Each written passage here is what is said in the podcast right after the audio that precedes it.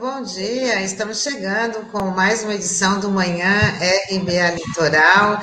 Você que nos acompanha aí pelo DAIO 93.3 FM e também pelas plataformas digitais Facebook e YouTube. Nesta terça-feira, 9 de março de 2021, junto comigo, Douglas Martins, Sandro Tadeu, muito bom dia. Olá, bom dia, Tânia, bom dia, Douglas. Bom dia ao Taigo e ao Norberto que estão aqui nos bastidores e um bom dia especial aos ouvintes e internautas da RBA Litoral, esta manhã ensolarada de terça-feira. 9 de março. março.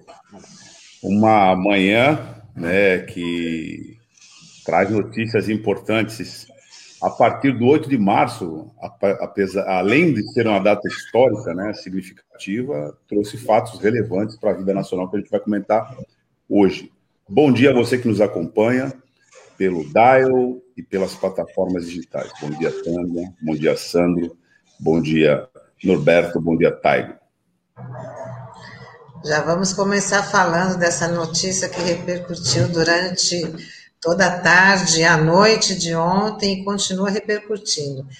Estabelecidos os direitos políticos de Luiz Inácio Lula da Silva, o ministro Edson Fachin, do Supremo Tribunal Federal, decidiu anular todas as decisões processuais tomadas contra o ex-presidente pela Justiça Federal do Paraná dentro da Operação Lava Jato.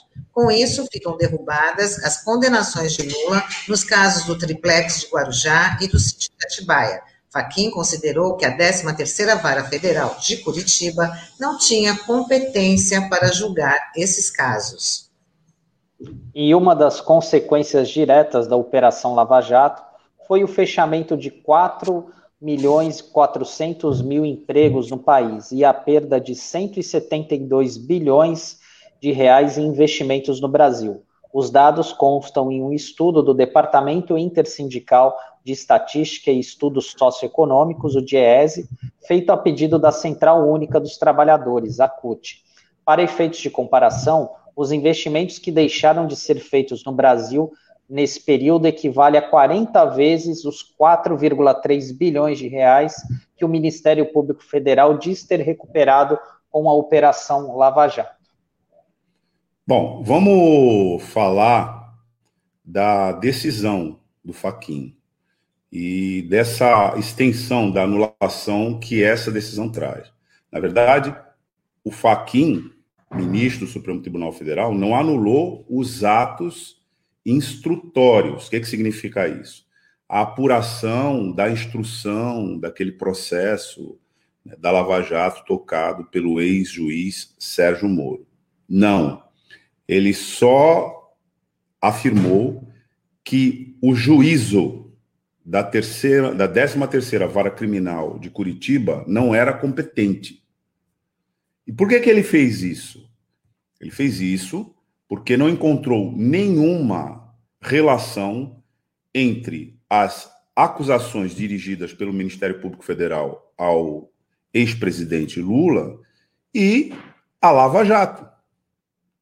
Sendo assim, os fatos estavam sendo apurados lá em Curitiba eram fatos relativos à Lava Jato, ao esquema de corrupção na Petrobras, e não existiu na instrução daquele processo nenhuma, mas nenhuma relação entre um ato concreto que seja do Lula e aqueles fatos apurados ali. Por isso que se declarou a incompetência, que é um termo técnico em direito, ou seja, por alguma razão, não compete né, aquele juízo, que não tem a ver com o juiz, né, apurar essa responsabilidade do Lula.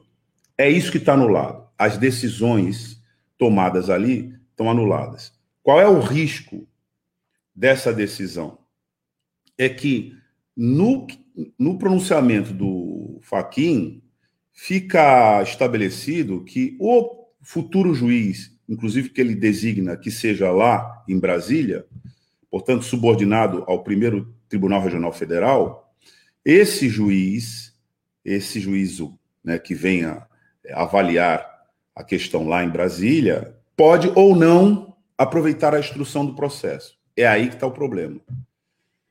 Não se entrou no mérito da suspeição do Moro, não se entrou no mérito, inclusive, da é, irregularidade com que aquelas provas, aquela instrução foram colhidas, são totalmente irregulares. A partir da vaza-jato, a gente constata isso, porque o juiz funcionou como uma espécie de técnico da acusação. Então, o processo todo, sob esse ponto de vista, está nulo mesmo. Mas não foi isso que o Faquin falou. Ele disse o seguinte: agora o juiz aqui de Brasília, quando for instruir o processo, ele decide se vai aproveitar ou não a, aquelas provas colhidas ali. Bom, essa é uma nota meramente técnica. Agora, o que é relevante aí é a questão política. E a questão política é que foi restabelecido, como efeito dessa sentença, o direito do cidadão Luiz Inácio Lula da Silva se candidatar, porque ele estava com os direitos políticos suspensos em função daquela é, ação. Claro que tem muitos outros desdobramentos aí, um deles é inclusive o dano causado a ele próprio, Lula, por um processo tocado por um juiz incompetente para fazê-lo, mas fundamentalmente os danos políticos, porque a gente poderia, muito provavelmente, não estar vivendo a tragédia política que a gente está vivendo hoje, a partir do sequestro feito né, pelo, pela justiça, naquele momento, é, do Lula. Então, há uma avaliação de que essa medida não toca na questão, e não toca mesmo, na questão da suspeição do Moro, e isso está sendo feito, de certa maneira, para protegê-lo. Há essa avaliação. Mas isso, do ponto de vista político, não alcança o restabelecimento dos direitos é, políticos do Lula, inclusive de se candidatar à eleição presidencial de 2022. Essa é a, a informação mais consistente e mais importante desse processo todo. Porque aí não há, nem do ponto de vista técnico, não há tempo. É, o próprio Dallagnol vem dizendo que algumas coisas vão prescrever, enfim. É, e não há qualquer avaliação que diga, bom, isso possa, pode ser revertido de maneira a prejudicar os direitos políticos do Lula. É muito improvável que isso aconteça. Então, o fato político é o restabelecimento dos direitos do cidadão Luiz Inácio Lula da Silva, ex-presidente da República, voltar, se assim desejar, a concorrer à presidência. E aí os desdobramentos desse fato, a gente vai avaliar, porque isso muda a conjuntura, não é só para hoje, né? Muda a conjuntura para os próximos meses aqui na vida política do nosso país. É uma informação. Só, só para complementar, por... Tânia, pode, pode falar, pode falar. Não, é uma dentro do que o Douglas estava colocando, que o ministro Gilmar Mendes deve pautar hoje né, a suspeição do Sérgio Moro nos processos sobre o ex-presidente Lula. Então, a gente também vai ter que ficar aí atento nesse, nesse mais nesse desdobramento. É, essa notícia causou um terremoto ali na, na política nacional e imediatamente já começaram as reações, né, na parte da tarde, os ataques, as teorias da conspiração, né, então existem muitos aspectos a serem abordados, né? mas o que mais me chamou a atenção e que eu acho que o cidadão comum, que às vezes não acompanha o noticiário político no dia a dia, é o porquê dessa decisão ter sido tomada agora, quase seis anos depois que a Lava Jato foi iniciada, né? Porque é, para as pessoas que estão acostumadas a verem apenas o noticiário, a mídia tradicional, o Douglas vai concordar comigo que isso era uma bola cantada já há bastante tempo. Há muito tempo já se falava que esse tipo de processo, esse tipo de denúncia não deveria ter sido analisada pelo juiz Sérgio Moro, porque você não tem uma causa é, atrelada que a, o triplex ou o sítio de Atibaia tem a ver com, tenha, esteja diretamente relacionado à questão dos desvios da Petrobras, mas essa foi a tese central do, do Ministério Público Federal, porque resumidamente, o que, que eles diziam? Praticamente todas as denúncias. Bom, o governo federal nomeou os diretores para a Petrobras, e aí, com base nisso, eles eram os responsáveis diretos pela, pelos crimes da estatal. E o beneficiado indireto disso eram os políticos, enfim, por conta dos contratos, que esse seria o caso do ex-presidente Lula. Mas não há nenhuma prova cabal que mostre essa relação. Então, isso já era questionado há muito tempo e muita gente ficou sem entender. É, enfim, era algo, aí muita gente agora vem falar, olha, porque isso isso ameaça o Estado democrático de direito, enfim, né, vem com essas teorias, mas se isso, se o, o, o devido processo legal tivesse sido respeitado lá atrás, muita coisa não teria acontecido, como a própria prisão do ex-presidente Lula, ficou quase dois anos é, preso, foi retirado de uma eleição onde ele, de um processo eleitoral onde ele liderava as pesquisas meses antes de do pleito, e houve uma mudança muito grande no, no cenário eleitoral por conta dessa situação. E a gente sabe também que a Lava Jato, é, para não, não perder terreno, enfim, ela fez uma parceria muito bem feita, uma estratégia de marketing muito bem feita com, com boa parte da imprensa. Então, você, a, a 2016, por exemplo, era uma ousadia, seria uma heresia você criticar a Lava Jato.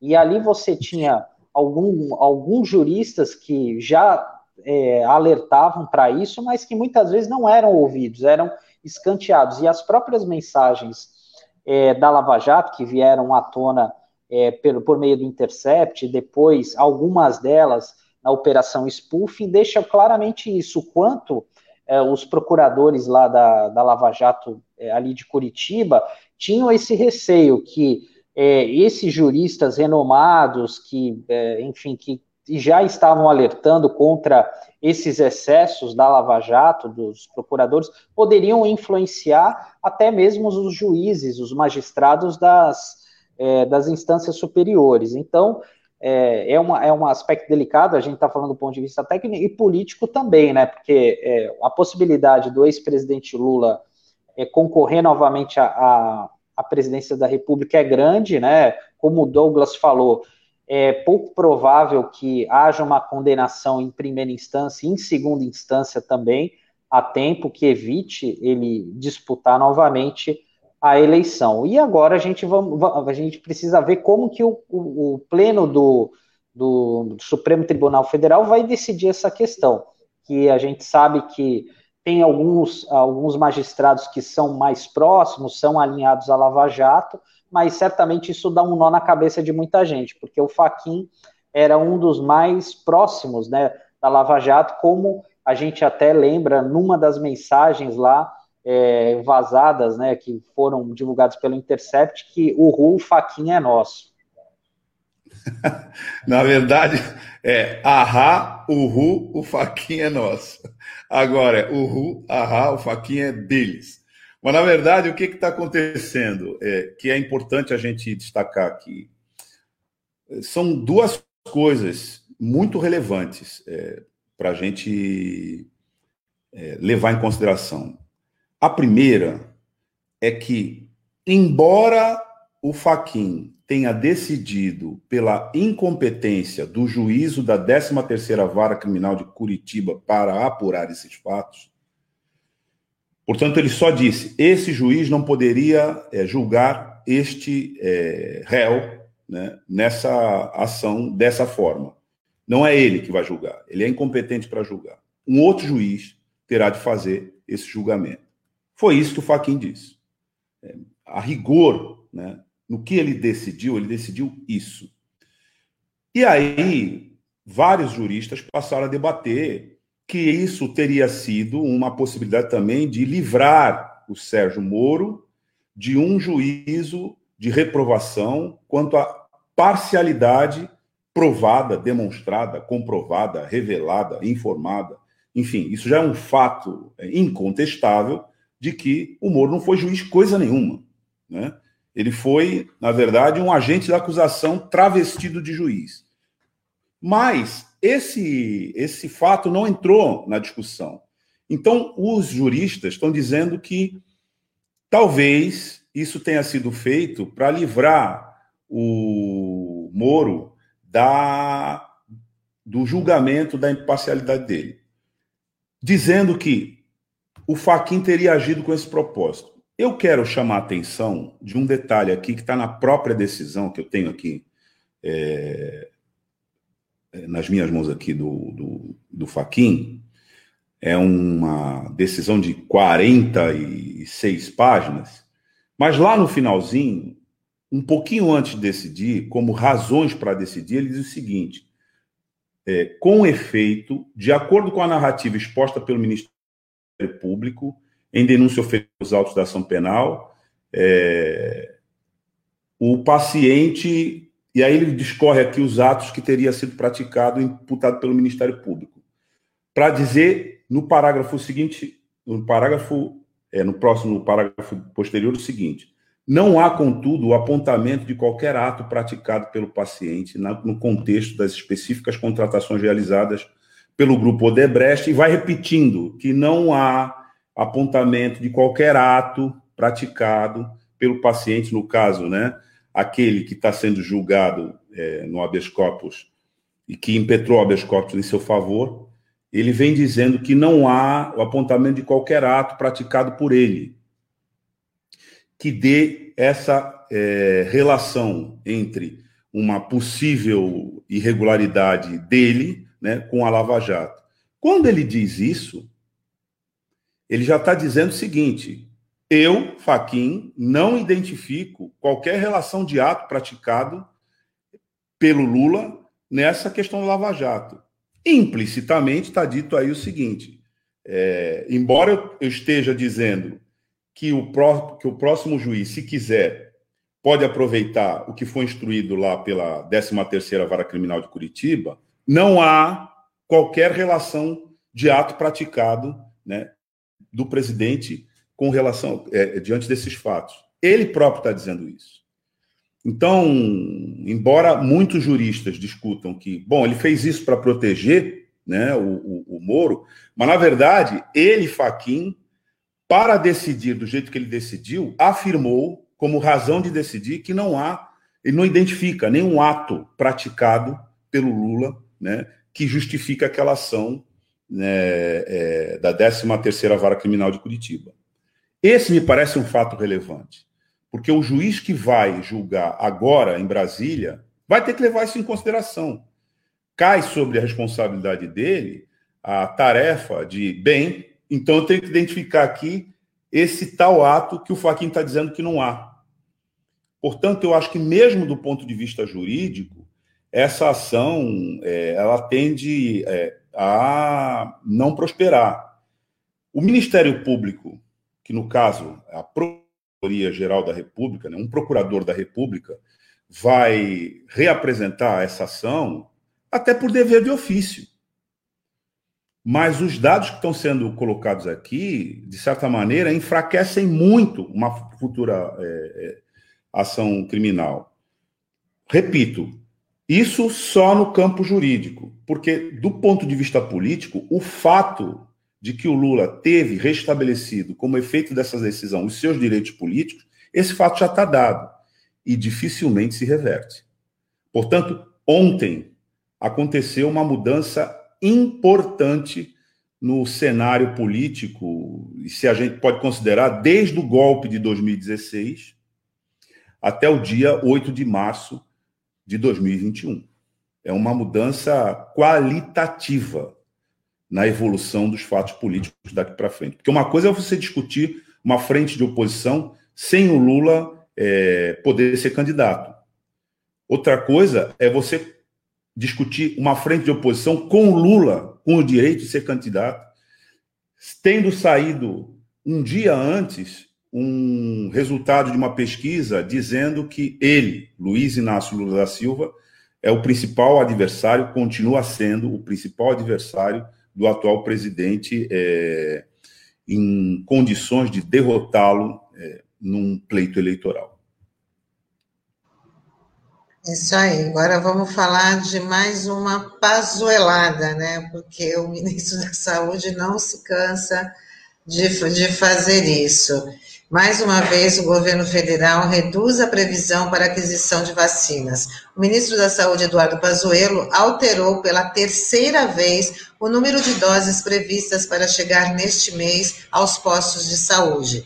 Em fevereiro, ele esperava 46 milhões de doses de imunizantes. Agora, Pazuello fala em 25 milhões para este mês.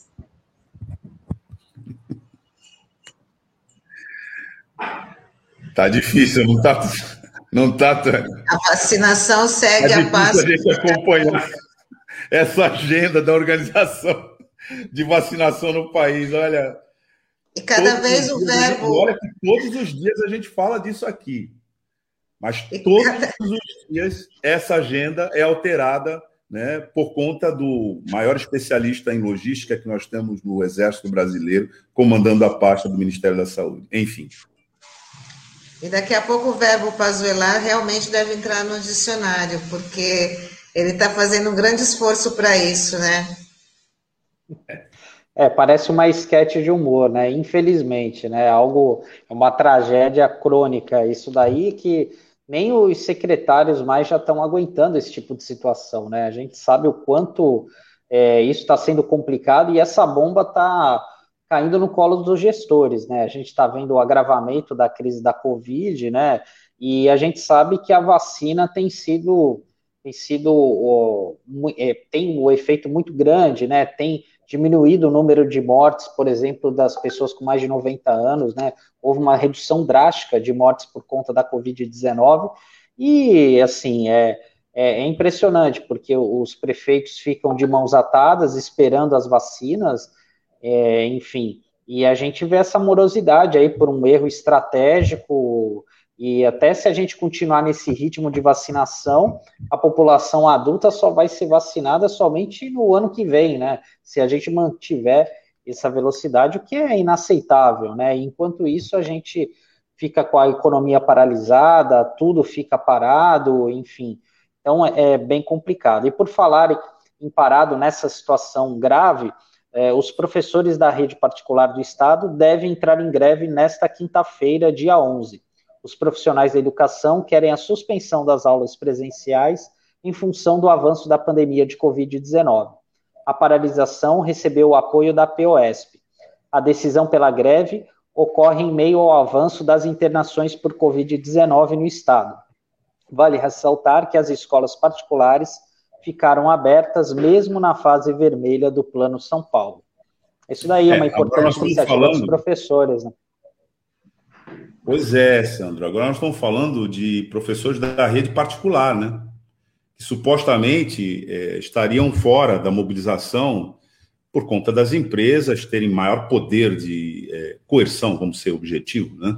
É, sobre a categoria que atua na rede particular de ensino. Mas veja que esses professores também resolveram entrar em greve. Por quê? Porque a questão é de vida ou morte, literalmente, né? Então, a, a, a matéria não diz isso, né, mas presume-se que a insurgência dos professores, agora da rede particular, tem a ver com um descumprimento, a insegurança dos protocolos para o retorno às aulas presenciais. Presume-se, né? Porque é esse objeto de todas as greves que giram em torno da ordem de voltar ao trabalho presencial na pandemia todas as categorias que estão fazendo greve com essa motivação têm denominado elas próprias as suas greves de greve sanitária. É mais um episódio de greve sanitária, só que o curioso agora é na rede particular de ensino. E a nota diz que foi apoiada pela APOESP, que é associação que reúne os professores da rede pública de ensino. Bom, vamos conversar agora com José Pascoal Vaz, assunto economia, na coluna Economia sem Complicação.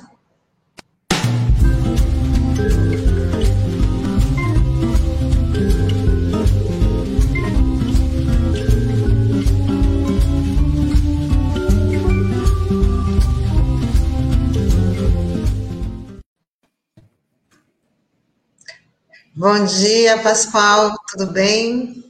Bom dia, Tânia. Bom dia, Douglas. Bom dia, Sandro. Bom dia, ouvintes da Rádio Brasil Atual Litoral. Uma alegria estar aqui de novo. Hoje, principalmente, né? Coloquei até uma velha camisa aqui.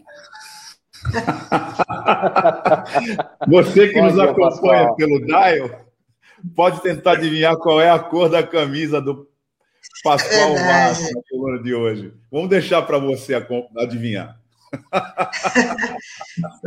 e só lembrando para os nossos ouvintes, os nossos internautas, que o nosso querido professor Pascoal Vaz está vacinado, né, professor?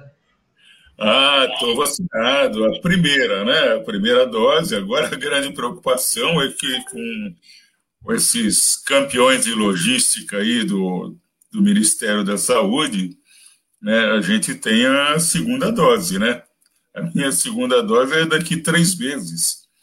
Então, ah, muito bem. Tá certo, muito preocupado com. Agora, tem uma coisa que, é, que me deixa assim, muito triste, é, que é saber que é, eu estou vacinado, né? Eu, eu, começo a ter uma proteção razoável. Eu conversei com o Marcos Caseiro, né? Com nosso querido infectologista, né? E ele é, me falou que ah, realmente a primeira dose já dá uma, uma boa proteção.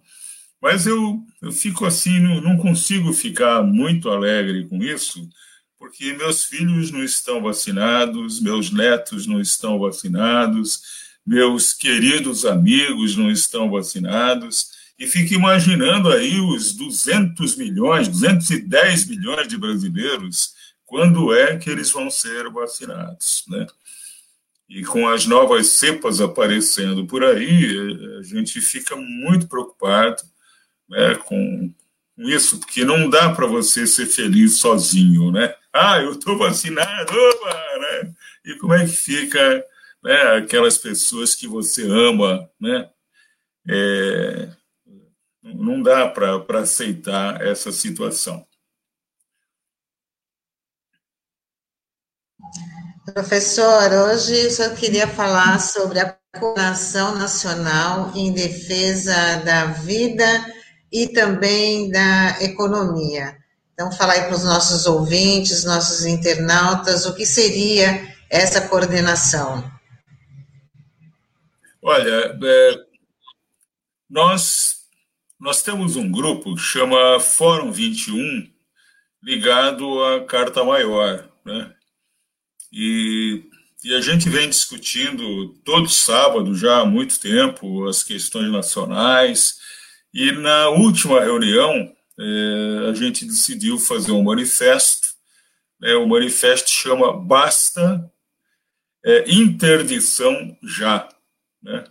E esse manifesto está no, no site da Carta Maior, quem quiser olhar, está lá. É enfim, entra no Google e carta maior e logo vai ver o, esse manifesto lá. É o manifesto é mais ou menos semelhante ao, ao que o Chico Buarque e outro Leonardo Boff e outros intelectuais fizeram.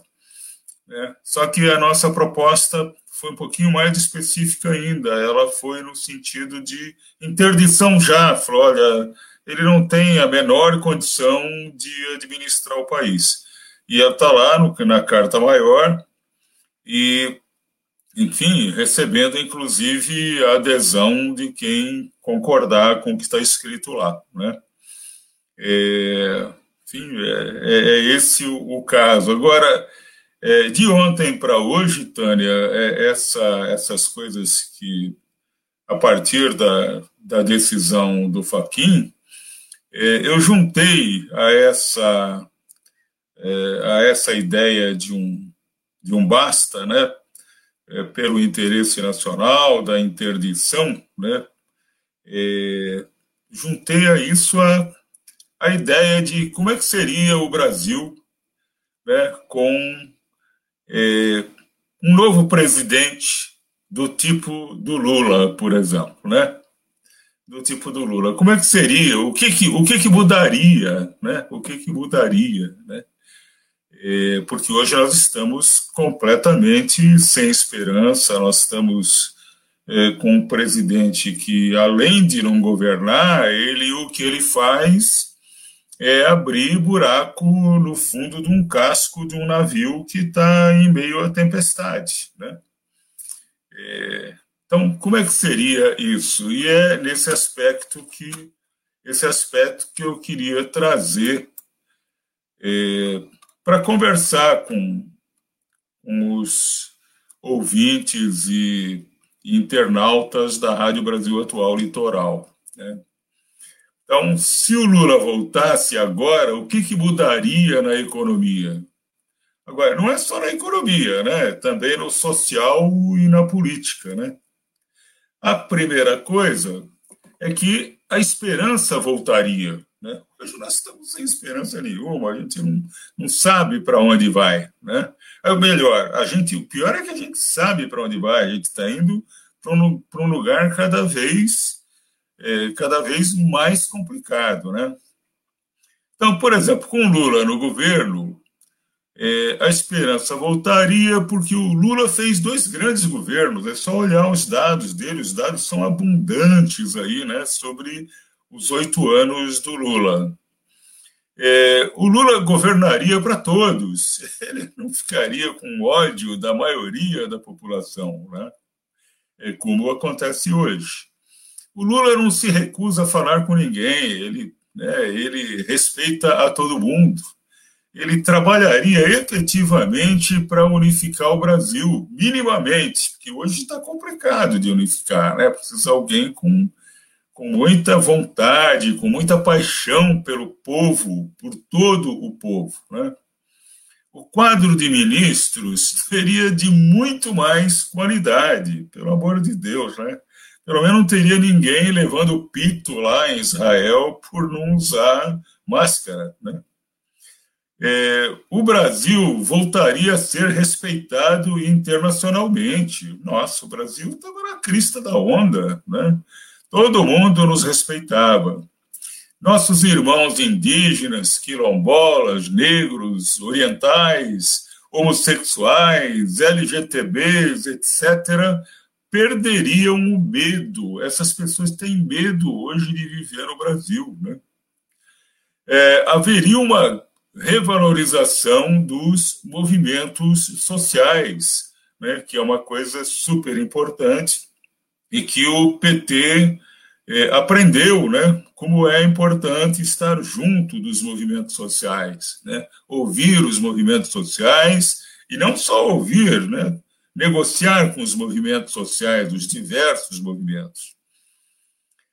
Outra coisa, em termos agora mais econômicos mesmo, a política econômica de austeridade, que dessa história de toda hora cortar, cortar despesas, né?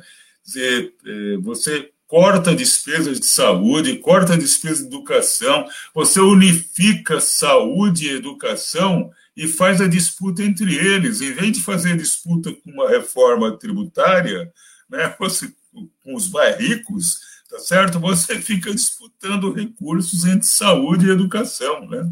Essa política de austeridade, ela seria substituída por outra que seria uma política de crescimento. Né? A política de austeridade, além de cortar custos, ou a consequência disso, ela emperra e encolhe a economia, né? ela desperdiça empregos, ela não aproveita a enorme capacidade ociosa que nós temos hoje. Né? Hoje nós temos uma capacidade ociosa em termos de trabalho de 20 milhões de desempregados, quando a gente inclui os desalentados, que, que é o pior né, do desemprego, é o desempregado desalentado. Né? E mais 40 milhões de informais. Né? O capital também está ocioso, ele vai para a especulação quando não vai para o exterior. Né?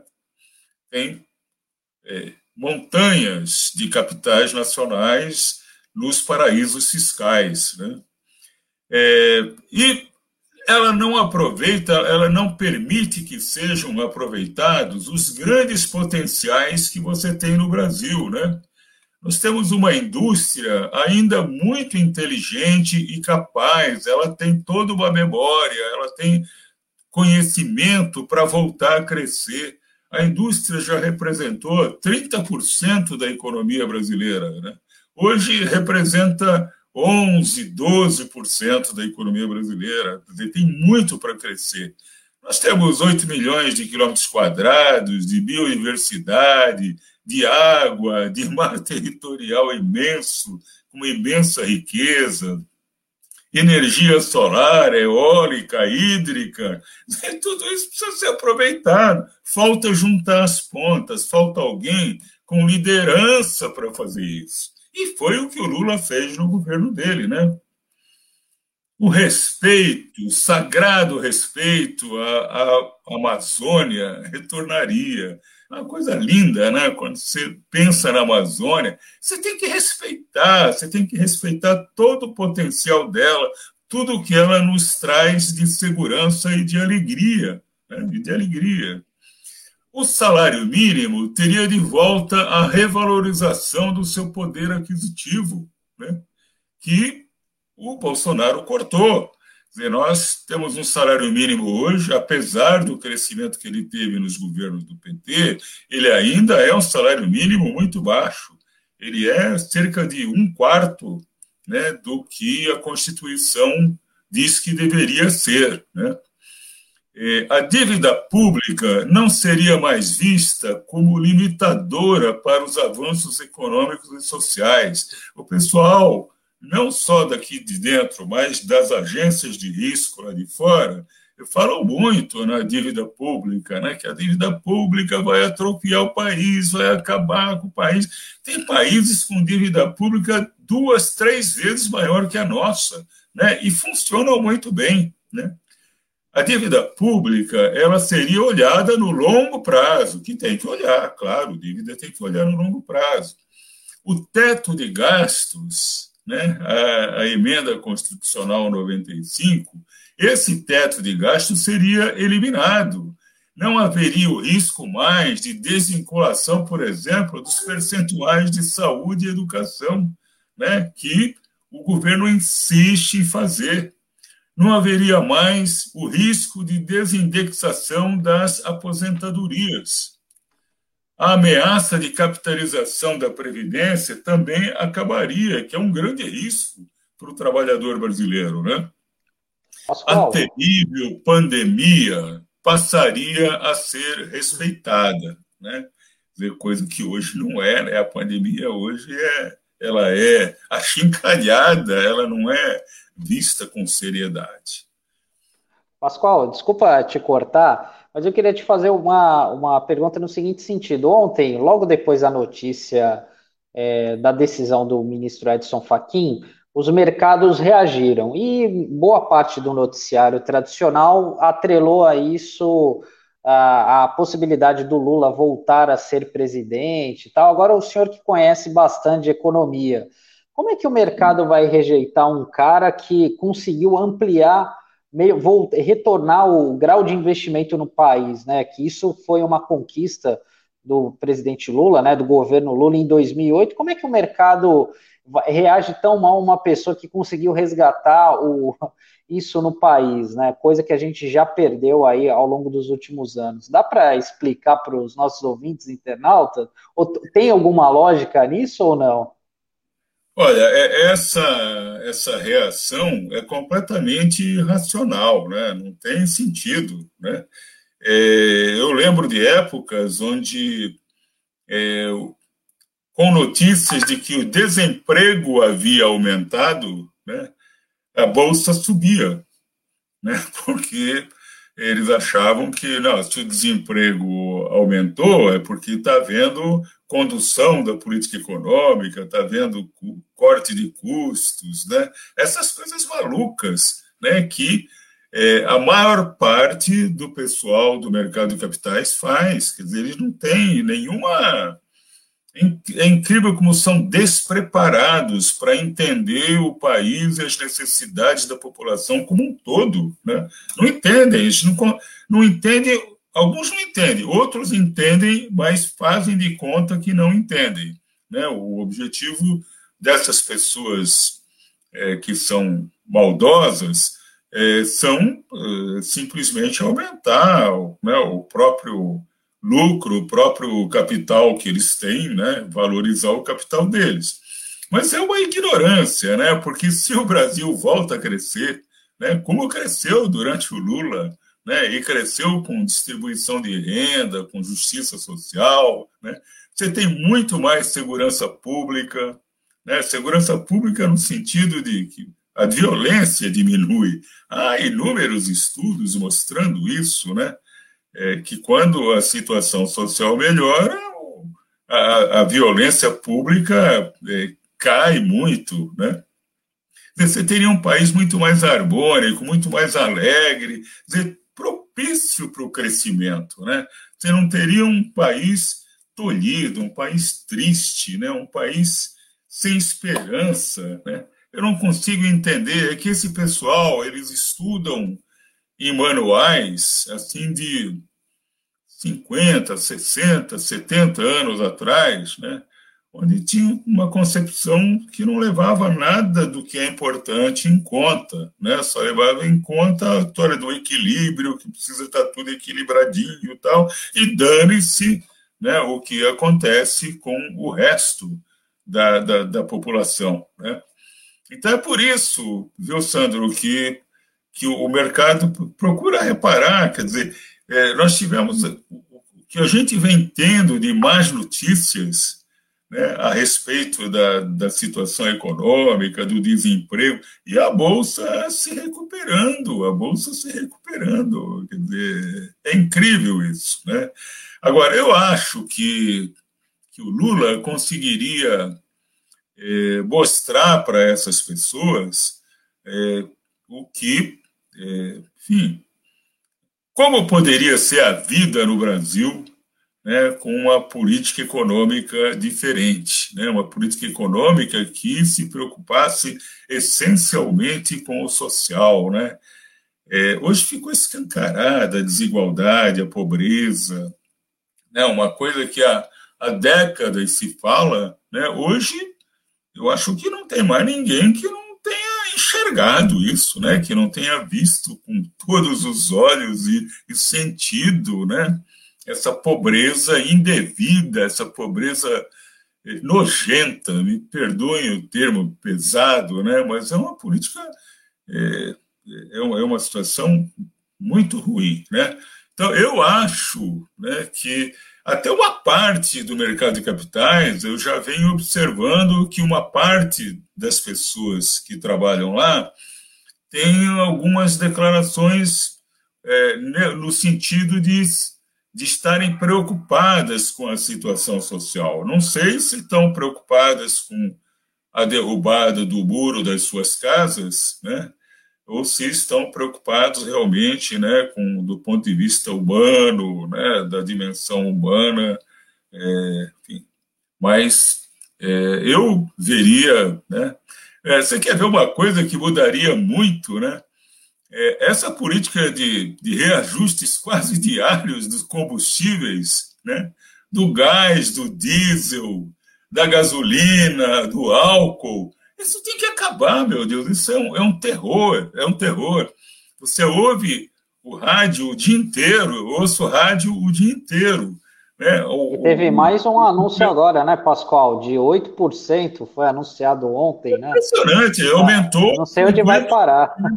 Aumentou 50% do início do ano para cá. Isso com base numa política, né, que é uma política de comparação com preços internacionais né, desconhecendo toda a vantagem comparativa que a gente tem.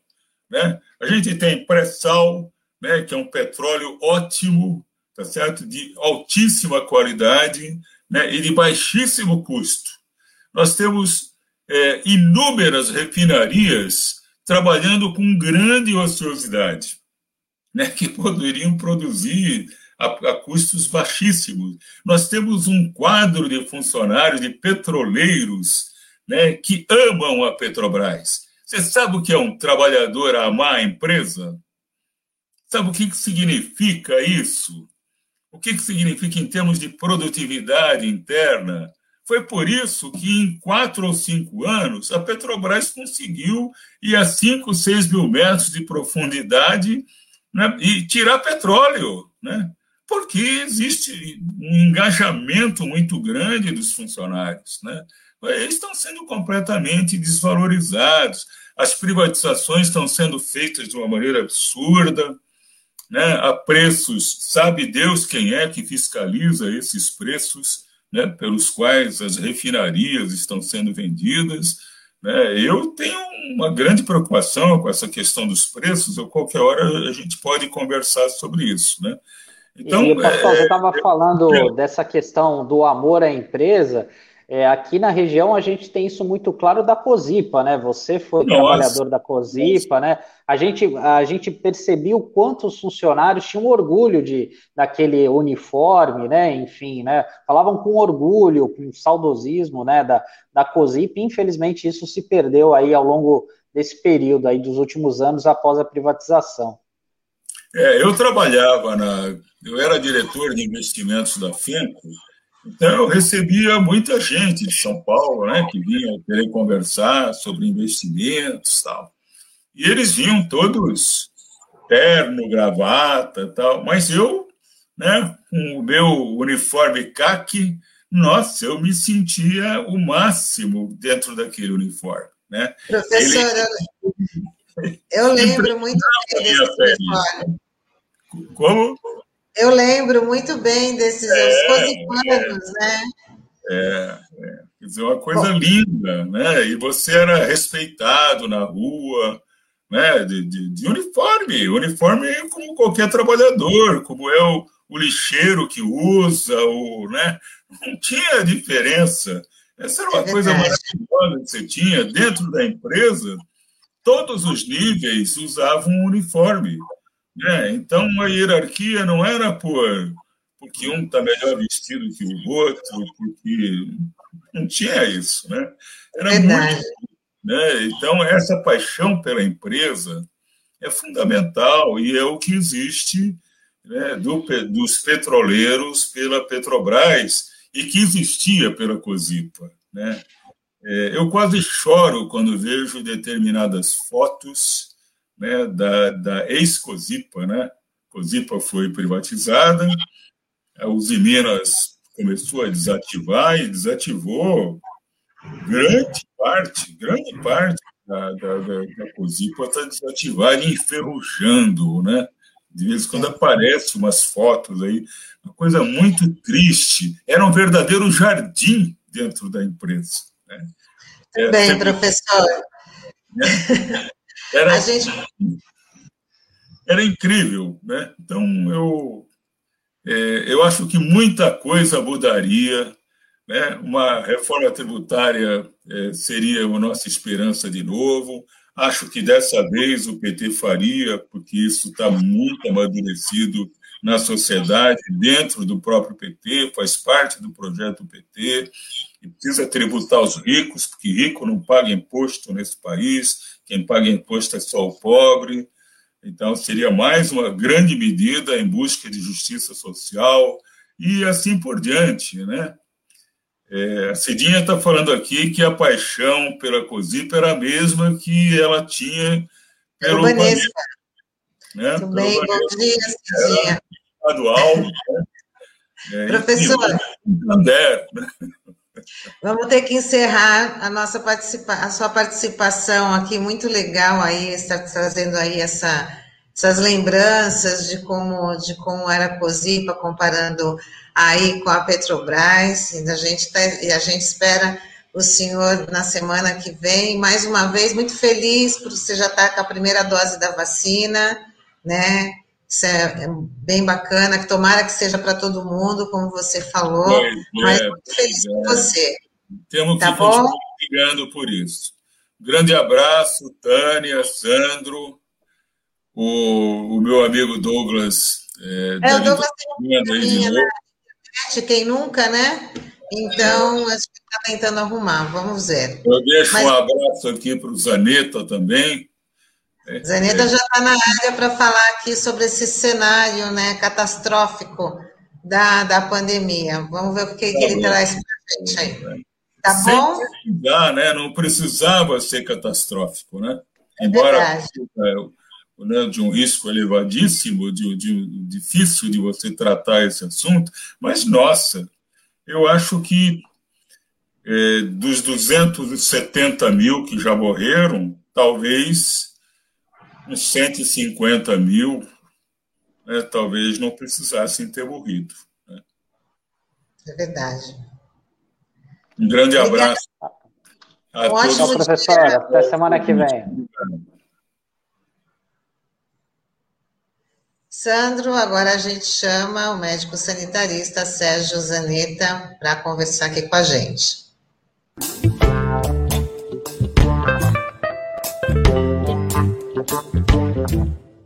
Bom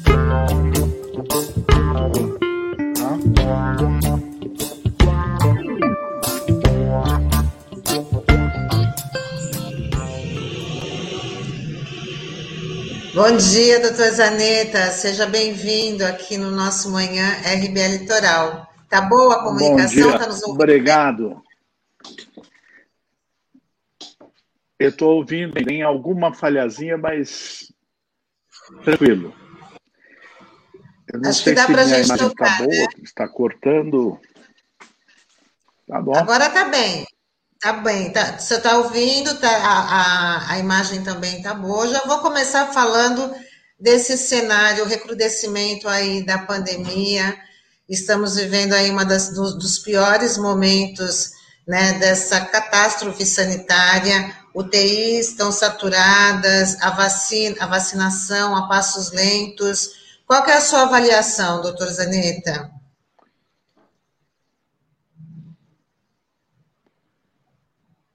é uma avaliação comum. É, estamos no pior momento da pandemia e num dos piores momentos da humanidade. E o Brasil é o grande mau exemplo internacional. Isto é fruto de uma série de circunstâncias, a começar de um governo negacionista federal e também de algumas, uh, uh, alguns equívocos dos governos estaduais, pressionados naturalmente por questões políticas locais. Então, é, nós temos hoje um momento de tempestade onde uma série de condições se articularam ou estão articuladas para nos deixar muito vulneráveis nessa epidemia. E é por isso que nós estamos uh, vivendo um momento de grande mortalidade, de insuportável mortalidade. Não, nós não estamos em guerra e vivemos quase 2 mil mortos por dia no Brasil. É, de uma pandemia, mortes é, é, que são causa, causadas perdão, pela pandemia, mas também são causadas por falta de medidas de controle que deveriam ter sido tomadas há muito tempo. Uma delas é a vacina, mas há outras. Zaneta, bom dia. Obrigado por você estar participando do nosso programa. Eu queria te perguntar a respeito do uso da cloroquina. É, porque, assim, é, recentemente foi publicado um grande anúncio no jornal, em vários jornais do país, de um grupo de médicos defendendo o uso da cloroquina, o tratamento precoce, enfim. É, na avaliação do senhor que é médico, por que, que é, ainda a cloroquina ainda segue sendo muito receitado é, é, aos pacientes, assim como outros medicamentos que já é, que não teriam efeito, como o caso, por exemplo, da azitromicina, da ivermectina, como o próprio laboratório né, que produz a ivermectina já falou que não é a finalidade para o combate à Covid. Por que, que isso ainda é tão forte entre os médicos? Bom, em primeiro lugar, a publicação que você, a que você se refere é criminosa. É uma publicação criminosa e não fosse a inação do Conselho Federal de Medicina, Conselho Estadual de Medicina, Conselho Regional de Medicina de São Paulo, que assistem passivamente a esses absurdos é, os médicos seriam devidamente processados pelos órgãos de ética médica. Esse, esse negacionismo é, foi ensaiado no começo da AIDS, ali na, meados por final da década de 80. Mas as direções dos conselhos de medicina foram muito firmes em afirmar a ciência e em afirmar é, os resultados, as evidências que foram se acumulando científicas. Não fora isso, nós estaríamos até hoje engatinhando no manejo da, da AIDS. O que acontece é que, neste momento, nada justifica um médico utilizar um procedimento que leva, não tem nenhum efeito eh, positivo para o paciente, e o único efeito possível são os efeitos colaterais. Portanto, há um princípio ético prima non primeiro, não causar danos, que foi rompido por isso. Agora, os médicos organizarem esse manifesto, gastarem dinheiro e a imprensa aceitar esse tipo de publicação é um desserviço à inteligência, à ciência e ao combate da pandemia. Existe uma mistificação desses medicamentos, e isso tem um nome na medicina, isso é charlatanismo é pra, são práticas não científicas apoiadas em impressões é, que não se sustentam. Então, este foi um ato criminoso do grupo que o fez e é, espero que em algum momento os organismos de controle da medicina possam se aprumar para cuidar dessas questões. Infelizmente, eles estão dominados por um grupo muito politizado. É, politizado não com política, mas com politicagem, com compadrio, com jogo que. É, não sei se é compadrio ou compadre ou comparsa, né? alguma coisa desse tipo. Então, infelizmente, os médicos têm motivos para estarem seguros, porque foi um longo aprendizado no manejo da Covid, mas o que você pode fazer pelo seu paciente, isso a todos os médicos a gente tem discutido, é cuidar do seu paciente, evitar que ele tenha complicações quando possível e manejar o seu quadro clínico com prudência e é, utilizando técnicas e medidas adequadas. Dá drogas que só podem provocar, por exemplo, a cloroquina, provoca intoxicação e pode levar a, a comprometimento cardíaco grave. A invermectina causa lesões hepáticas. Então, todas essas medidas não são adequadas, eh, eh, esses procedimentos não são adequados para o manejo do paciente com Covid. Nós não temos um tratamento eh, para essa doença, mas nós temos como manejar um caso grave, com os limites que há para isso. Zaneta, uma questão que sempre é que começou a ser comentada ultimamente foi a utilização de duas máscaras. É, isso é uma estratégia eficaz na sua avaliação para enquanto a gente, a maioria da população não tem acesso à vacina ou não?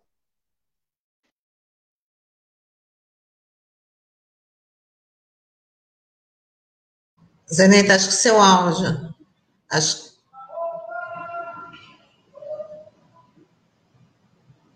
Acho.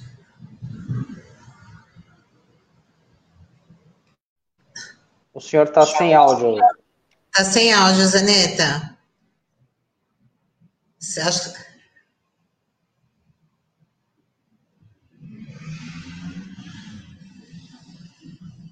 Continua sem áudio. Ah, é uma pena, né?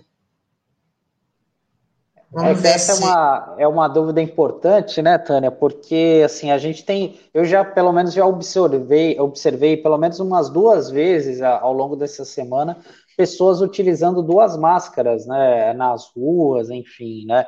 Porque é, é uma estratégia do vale tudo, né? Porque a gente sabe o quanto é, as pessoas é, ainda têm o receio, né? De de pegar a Covid e, e, até pelo que a gente vem comentando aqui gente, e, e, até pelas ações do governo federal, a gente sabe o quanto isso a, a, vacina vai demorar, né? Então essa eu já observei isso e acho que é importante o, o doutor Zanetti esclarecer esse tipo de situação, né? Porque acho que é, essa é uma das dúvidas que muita gente deve ter né, é, no caso da Covid, né? E essa questão da, do kit Covid, né? Como até lembrou o Taigo aqui, é, a gente sabe que isso é recorrente, infelizmente. Apesar de estudos científicos, do posicionamento até mesmo da, é, é de, do laboratório, infelizmente a, a, as pessoas ainda acabam, muitos médicos acabam receitando a, a, questão desse kit Covid. Bom, acho que o doutor Sérgio Zanetta voltou. Acho que Agora está ouvindo? Estar...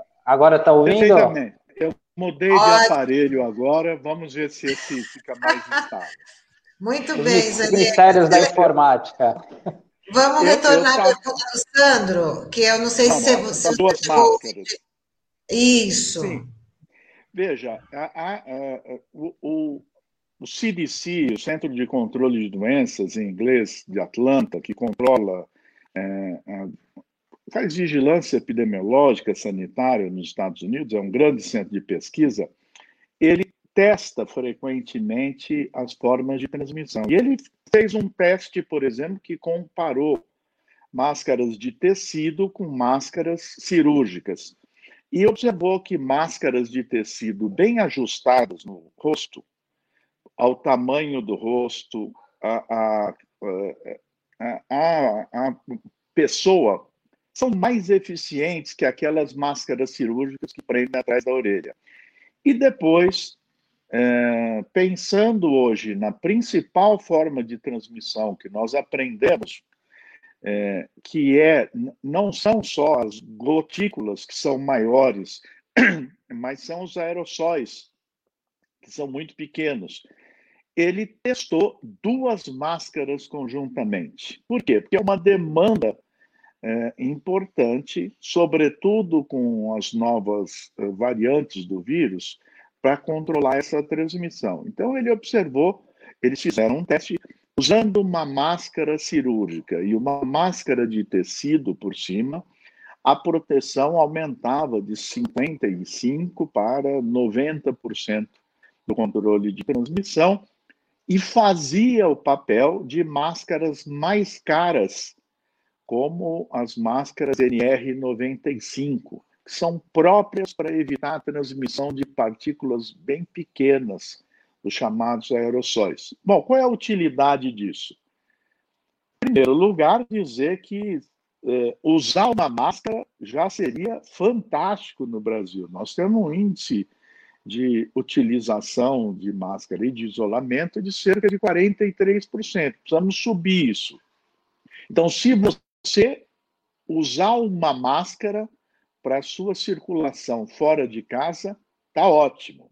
Se você quiser se proteger porque você está num ambiente fechado, num estúdio de rádio gravando, é, é, e você estiver com mais gente num ambiente fechado, sem circulação de ar, sem circulação externa de ar, você pode usar a máscara cirúrgica descartável e uma máscara de tecido caseira por cima, ela aumenta muito a proteção.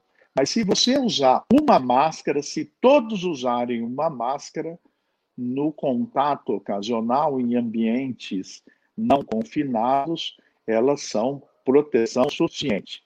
Agora, se você vai permanecer num ambiente fechado, onde a, a, emissão de gotículas pode sobreviver, vamos dizer, ao ressecamento e se transformar em substâncias aerossóis, você pode usar duas máscaras que têm um efeito protetor maior. É esse o, significado. Você pode sair com duas máscaras na rua? Pode. Mas se você for apenas circular nos lugares habituais, não, você mantendo uma máscara é, a distância mínima de um metro e meio, tá certo? E higienizar as mãos periodicamente, você está cuidando, é, é, tem cuidados contra a transmissão. A transmissão tem ocorrido principalmente porque as pessoas não usam máscara nenhuma e ainda se acham corajosas por não usar máscara. Quem não usa máscara não é corajoso, é sacana, porque está colocando os outros em risco. Zaneta, é, no início da pandemia, muito se falou no grupo de risco relacionado aos idosos, né, e pessoas com comorbidades. Hoje, diante dessas novas cepas, a gente está vendo a internação e até a morte de muitos jovens sem, sem doenças, com, com histórico de saúde bom, o tal, o tal chamado histórico de atleta. Né? Eu queria que você falasse sobre esse novo perfil dessas vítimas da, da, da, da Covid-19, né, que a gente teve aí um, um agravamento da, da pandemia já no final do ano, também em relação às festas de final do ano, no carnaval, embora não tenha sido oficializado o carnaval, mas a, o período de carnaval também resultou aí no aumento do número de vítimas da Covid-19. Então, queria que você descrevesse sobre esse perfil agora dessa, de, dessas vítimas e sobre essas cepas, né, essas variantes que já que a população já está tendo contato. Muito boa essa pergunta, Tânia. É, eu quero chamar a atenção que o que aconteceu, inclusive com as novas variantes, não é que elas são mais graves. Isso ainda nós não temos é, é, evidências nesse sentido. Apenas que ela se transmite com maior rapidez. O que acontecia é que o que acontece com essa doença é que as pessoas que são mais velhas e têm comorbidades, elas têm um percentual de casos mais graves que é maior, vamos supor de 12, 15%. 100 pessoas contaminadas, gera, é, mais velhas e com comorbidade, gerariam complicações de 12, 15 pessoas. O que acontece é que os jovens têm um percentual muito baixo, 1%. Mas eles não são mais 100 contaminados, eles são 100 mil, porque eles multiplicaram uh, muitas vezes o número de contatos que eles estão tendo. É como se eu tivesse um, um pode ser mais filosófico, um, um encontro hedonista desesperado nesses últimos meses. E isso, o número de jovens infectados, fez com que o número absoluto de jovens graves subisse, mas não porque a doença ficou mais grave entre jovens, mas porque é um número muito grande de jovens se contaminando. Eles se contaminam em alto número e dessa forma, eles também lotam as UTIs, os hospitais, porque é 1%, mas é 1% multiplicado por uh, milhares de pessoas contaminadas. Então, é esta contribuição, essa mudança do perfil dos casos que o clínico vê dentro da sua enfermaria, do, da, do seu CTI. Parece que o vírus é mais é, é, traz é, é, é, é, um efeito mais grave essas novas variantes, mas não é isso. É um efeito da multiplicação e do aumento da transmissibilidade entre jovens. E é claro que os jovens não fazem isso, não, não se contaminam só, não é? Eles trazem a doença para seus pais, para seus avós, para seus tios e amigos. Então, se você gosta das pessoas com as quais você convive, seus parentes, seus pais, seus avós, seus tios, seus amigos, não traga a doença para eles. E eu vejo, às vezes, alguns representantes do comércio protestando contra medidas de contenção, e isto é uma associação ao genocídio. É claro que as pessoas precisam trabalhar, e é por isso que existe o auxílio emergencial para usar nessas circunstâncias. Todos os países do mundo estão fazendo. Mas é preciso que haja essa proteção, porque os jovens também ficam graves. Eles ficam no menor percentual, mas hoje em dia a quantidade de jovens que lotam os leitos hospitalares e UTIs é muito grande, quase se equivale ao do, das pessoas mais velhas e com comorbidades mais graves. A comunidade científica também tá, já declarou que o Brasil pode ser um, um celeiro aí de, de novas variantes, além da, da África do Sul, da do Reino Unido, da de Manaus, né? A gente pode estar convivendo aí com outras variantes, ainda precisam ser sequenciadas, tudo por conta das medidas adotadas por, pelo Brasil, ou as não, não adotadas, né? determinadas pela Organização Mundial de Saúde, que o Brasil, o governo federal, faz questão de ignorar. Então, estamos aí cada vez mais próximo de um isolamento. O Brasil pode ficar aí como uma ilha, né, sem ter aí a conexão com, com outras nações, justamente por conta dessas não medidas tomadas. Veja, nós somos tão esquisitos para o resto do mundo que o nosso chanceler toma pito em Israel. Toma pito num funcionário do terceiro escalão, porque resolveu não usar máscara, é, é, é, é, envergonhando a diplomacia brasileira, caso a gente ainda pudesse ser mais envergonhado do que é, fomos. Né? E o, o, o outro representante é o senador fritador de hambúrguer, que é uma profissão maravilhosa, fritar hambúrguer, mas não qualifica ninguém para disputar uma embaixada ou mesmo fazer um, um, tipo de tratativa, como disseram que foram fazer, mas na realidade não falaram de vacina. Eles foram cuidar de politicagem da extrema-direita internacional. Bem, neste quadro, o Brasil, com negacionismo federal, com as dificuldades que o, o, o governo federal e o Ministério da Saúde cria, nós estamos uh, no Brasil com uma alta transmissão, porque nós não contivemos a circulação do vírus com medidas de restrição de circulação, ou quando tivemos essa restrição de circulação foi feita sem que eu controlasse o uso de máscaras, distanciamento.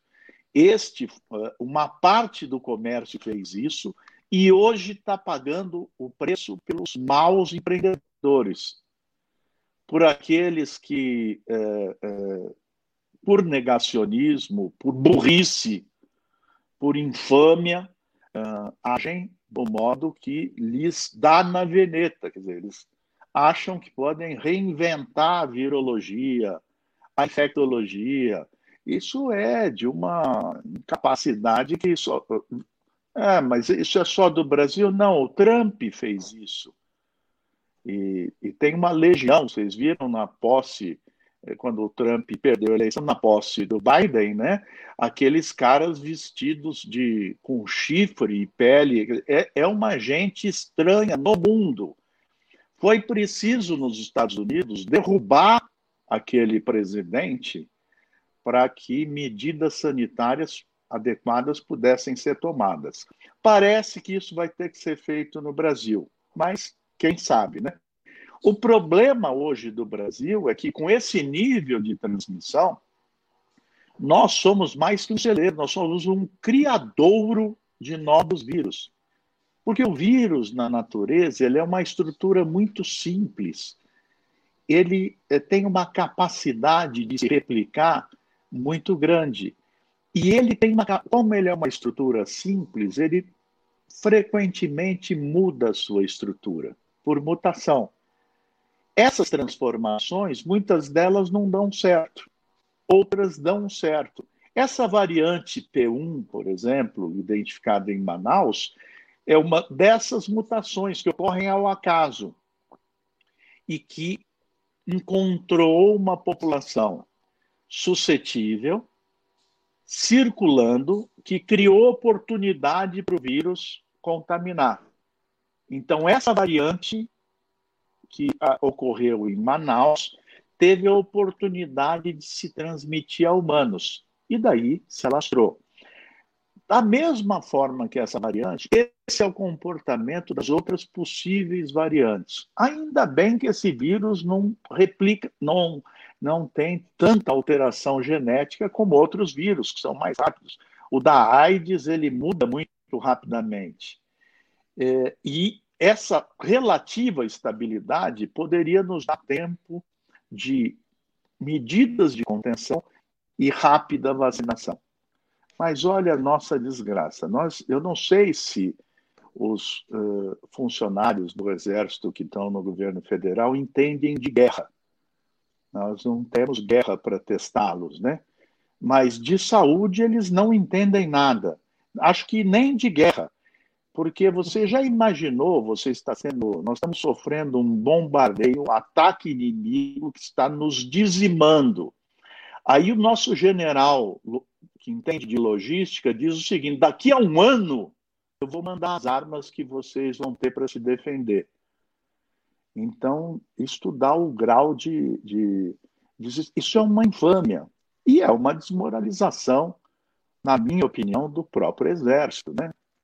É uma vergonha que um, uma situação tão escabrosa de despreparo. Eu fico pensando como é que o Brasil gasta a fortuna que gasta formando oficiais das Forças Armadas para ter esse tipo de resultado. Eu estou falando de um general, teoricamente a pessoa mais preparada do Exército. É, isso revelou também fragilidades civis, mas uma escabrosa uh, uh, aparição dessas. Falo isso porque tudo isso compõe o quadro do negacionismo e da incapacidade de dar respostas sanitárias.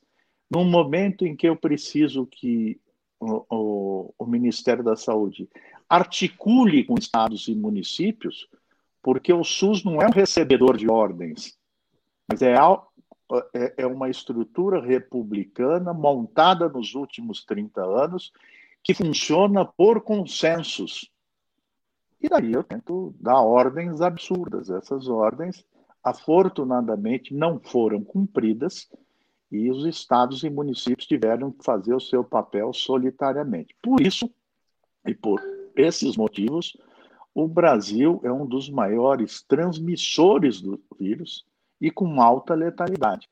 Isso faz de nós um país perigoso para o mundo. Zaneta, é, para encerrar da minha parte, eu queria te perguntar o seguinte, até porque você é sanitarista, acompanha bem, acompanha de perto o SUS. É, após essa questão da Covid-19, você acredita que o SUS ele vai sair fortalecido? Haverá um olhar diferenciado por parte das nossas autoridades para, para colocar mais recursos no SUS, que é subfinanciado há muitos anos, é, aliás, desde a sua criação? Você é otimista em relação a isso? Sandro, veja bem, o que seria de nós sem o SUS que nos protege? Se nós tivéssemos na situação que Nova York viveu o começo da pandemia, onde a mortalidade, a letalidade da doença foi de 40%, porque as pessoas não tinham nenhuma cobertura assistencial e esperavam em casa até ficar mais graves para ir para o pronto-socorro. Isso elevou a mortalidade, a letalidade em Nova York a níveis absurdos. É, este é um dos fatores que levaram à grande crise sanitária americana, não ter um sistema universal de assistência. O SUS foi posto à prova e silenciosamente, com a, a capacidade de estados, municípios e do país, resistiu e até agora evitou uma catástrofe sanitária no Brasil. Ah, em Manaus ocorreu. Sim, Manaus era um lugar com problemas, inclusive para o SUS. O SUS tem cerca de 40 mil equipes de saúde da família espalhadas em todo o território nacional, que cobrem diretamente 160 milhões de habitantes. Não existe estrutura capilar como essa em outro sistema de saúde do mundo. Nenhum país tem a cobertura com unidade básica, com médico generalista para 160 milhões de pessoas. Então, É, o SUS sai fortalecido, na minha opinião, porque ele se mostrou necessário e útil. É a diferença que nós temos entre ter assistência, garantir a sobrevivência das pessoas, e uma epidemia coloca nu que não há salvação individual, ou de uma classe, ou de um grupo social. Ou nos salvamos todos, ou ah, o fato de deixar alguém para trás fará com que todos pereçamos. É essa a preocupação do mundo com o Brasil.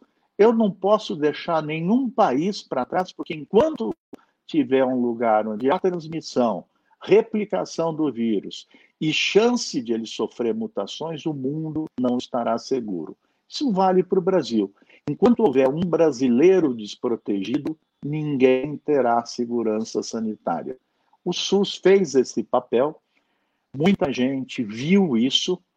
É, o apoio do SUS no Congresso Nacional resistiu a esses golpes que se tentaram dar de privatização da unidade básica. A unidade básica de saúde no Brasil é a coisa com maior eficiência que existe no serviço de saúde. Ela é barata, ela é efetiva, ela reduz a mortalidade, ela ajuda no controle de doenças eu acho que o SUS sai fortalecido pelos seus méritos. Foram 32 anos de construção do SUS até aqui, e Santos é pioneira nisso, as gloriosas policlínicas que nós montamos em 89 sobrevivem como conceito até hoje, e é preciso agora o SUS dar o passo do futuro. Qual é o SUS para o futuro que a gente precisa? Mudou o perfil de doenças, o perfil epidemiológico, a forma de gestão, o SUS também precisa mudar. Nós temos que olhar mais o SUS do futuro do que o SUS do passado. O do passado já deu mostras de que é, é, foi muito bem feito esse trabalho. E eu me orgulho de ter sido um dos sanitaristas que participou dessa montagem inicial. O SUS vai sobreviver porque a sociedade brasileira precisa sobreviver. Zenita, a gente está chegando aqui no final da nossa entrevista, mas a Cidinha colocou uma questão aqui que você é a pessoa indicada para responder. Há algum tempo me chama a atenção o fato dos profissionais de saúde não usarem luvas nos atendimentos, principalmente na aplicação de vacinas. Isso é por conta da falta de EPIs? Ela questiona. Quando a gente, por exemplo, é, se alguém for tomar vacina, tem que prestar atenção se o profissional está usando luva e a gente pode cobrar.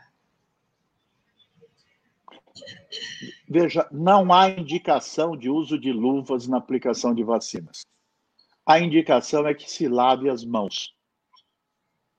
A luva protege o profissional, certo? A luva não é, e ela não é a, a, um, um instrumento de proteção necessário para a aplicação de vacinas, que não é um procedimento invasivo, como se que exigiria esse tipo de cuidado. É, portanto, não é uma indicação precisa usar luvas na vacinação. O que é fundamental é que o, o, o, o profissional, antes e após cada é, aplicação, ele higienize as mãos e lavar as mãos. E, e, na falta de água e sabão com álcool em gel, no caso da Covid, mas quem aplica a vacina tem que higienizar completamente as mãos, é é, a recomendação adequada. Porque se o profissional tiver de luva, dificulta inclusive a higienização das mãos dele. Ele não lava a mão com luva entre uma aplicação e outra. E higienizar as mãos do profissional é o, o, o fator protetor para eu que vou tomar vacina. Muito bem. Ou para mim, é... né, que vou tomar vacina. Ah, não existe, é para eu. Para eu fazer. Você já Olha lá, o português titubeando. Você já tomou vacina, Zaneta? Eu sou um velho sanitarista, mas ainda dou meus plantões, então já tomei vacina agora, recentemente, é, uma leva dos profissionais de saúde. É, mas por isso mesmo estou usando máscara, estou resguardado, porque a vacina só é protetora quando tenho 80% das pessoas protegidas. O efeito individual da vacina não é o efeito epidemiológico que a gente divulga, o efeito é coletivo. Ou 80% se vacina ou não há proteção de ninguém. É isso aí, ou todo mundo faz a lição de casa, cada um, né, para proteger todo mundo, ou senão vai ficar difícil essa situação que já está muito complicada. Zaneta, eu queria agradecer a sua participação aqui com a gente no Manhã RBA Litoral, muito importante aí as suas informações, os seus esclarecimentos para os nossos ouvintes, para os nossos internautas, e com certeza você há de retornar em outra oportunidade aqui com a gente. Eu estou à disposição e eu quero dizer a vocês a minha esperança nós vamos vencer, como vencemos outras situações igualmente difíceis.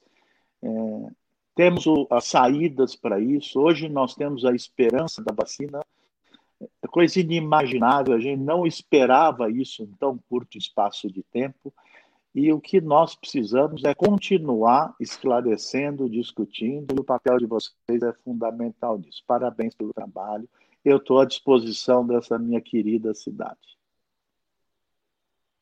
Obrigada, Ótimo, Zaneta. Muito obrigado. Um grande abraço.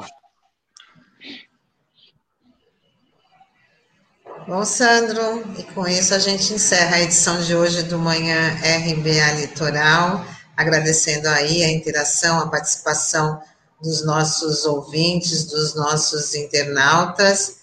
E já lembrando que daqui a pouquinho tem às 11 horas o Olavo Dada com o Som da Praia, e depois às duas da tarde o Marcos Canduta é, com a tarde RBA. E para quem não para quem não assistiu ou ouviu essa entrevista com o médico sanitarista Sérgio Zanetta, tem a oportunidade de ouvir às 19 horas pelo Dial, né? Mas também o nosso material fica compartilhado e aí pode acessar a hora que quiser, tanto no YouTube quanto no Facebook. É isso aí, Tânia. O pessoal agradecer a audiência. Se puder, dê o seu like, deixe o seu comentário. Isso é muito importante para a gente, para os programas aparecerem também na, na timeline dos outros da, seus amigos, enfim, seus colegas, é muito importante. E o Zanetta foi muito feliz em, encerrar falando sobre otimismo, né? Porque diante de uma maré de notícias ruins, enfim, a gente precisa manter esse otimismo e esperança para que a gente possa reverter esse jogo, Tânia. E eu quero aproveitar mandar um abraço a, a, todos os ouvintes, internautas, e amanhã a gente se vê. Até mais. Então, assim... Tchau, gente. Até amanhã. Tchau, tchau.